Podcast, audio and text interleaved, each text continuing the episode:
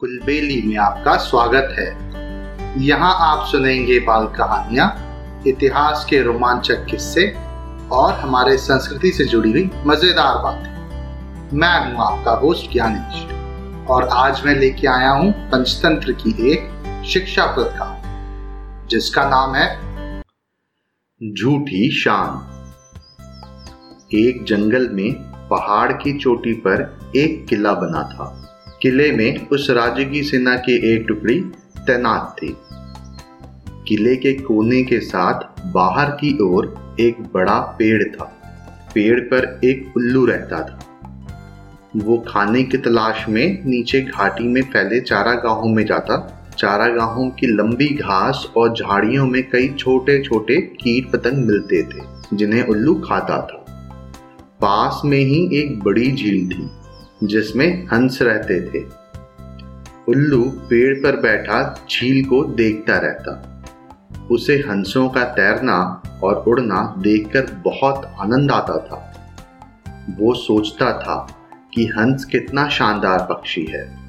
एकदम दूध सा सफ़ेद, गुलगुला शरीर, सुराहीदार गर्दन, सुंदर मुख और तेजस्वी आँखें।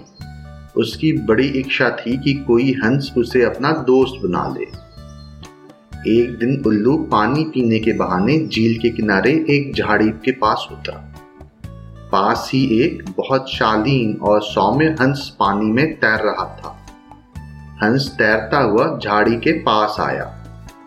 उल्लू ने बात करने का बहाना ढूंढा और बोला, हंस जी, आपकी आज्ञा हो तो पानी पी लूँ? बहुत प्यास लगी है। हंस ने चौंक कर उसे देखा और बोला, मित्र, पानी प्रकृति का दिया वरदान है। इस पर किसी एक का अधिकार नहीं, बल्कि सबका हक है। उल्लू ने पानी पीकर सिर हिलाया, जैसे उसे निराशा हुई। हंस ने पूछा, मित्र, असंतुष्ट दिख रहे हो? क्या प्यास नहीं बुझी? उल्लू ने कहा, हे हंस पानी की प्यास तो बुझ गई, पर आपकी बातों से मुझे ऐसा लगता है कि आप नीति व ज्ञान के सागर हैं। मुझमें उसकी प्यास जग गई है, वो कैसे बुझेगी? हंस मुस्कुराया। मित्र, आप कभी भी यहाँ आ सकते हैं और मुझसे बात कर सकते हैं।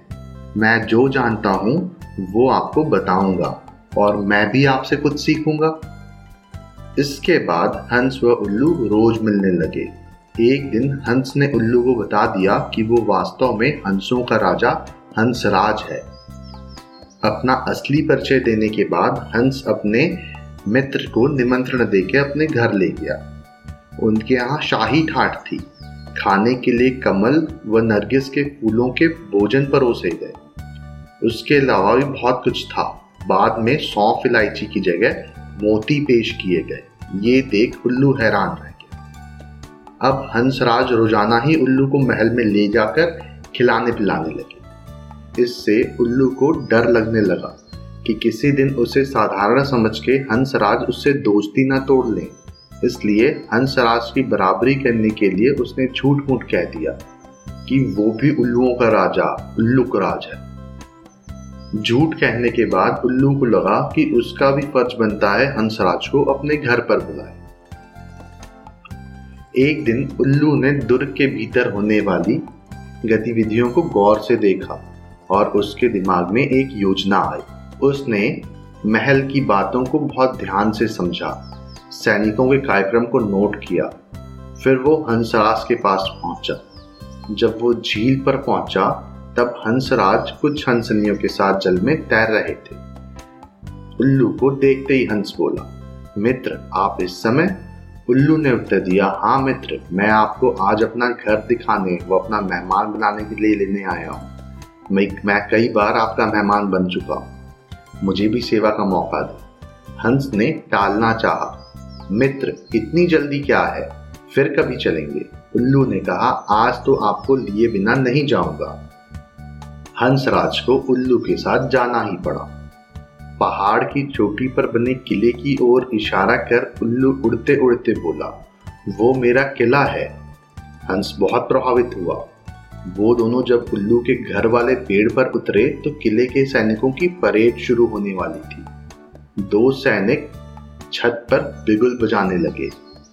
उल्लू किले के सैनिकों के रोज के कार्यक्रम को याद कर चुका था, इसलिए ठीक समय पर हंसराज को ले आया था। उल्लू बोला, देखो मित्र आपके स्वागत में मेरे सैनिक बिगुल बजा रहे हैं। उसके बाद मेरी सेना परेड और सलामी देकर आपको सम्मानित करेगी रोज की तरह परेड हुई और झंडे की सलामी दी गई। हंस समझा, सचमुच उसी के लिए यह सब हो रहा है।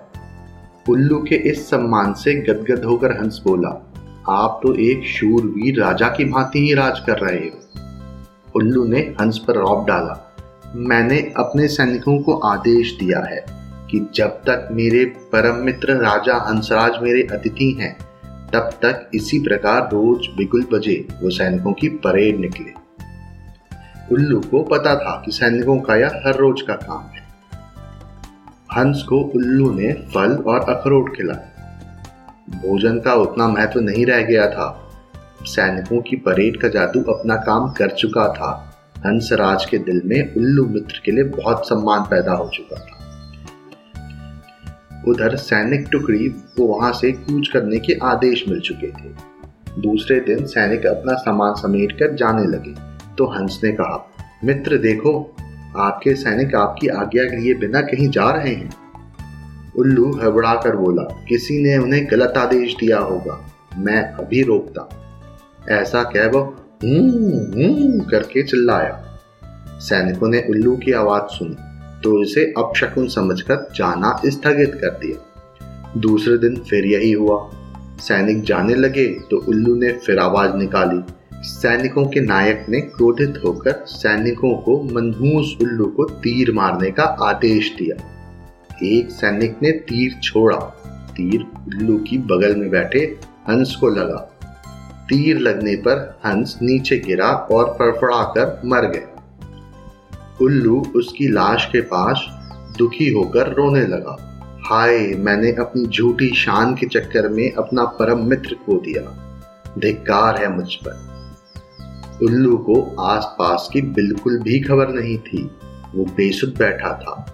उसको बेसुध देख एक सियार उस पर झपटा और उसका काम तमाम कर दिया।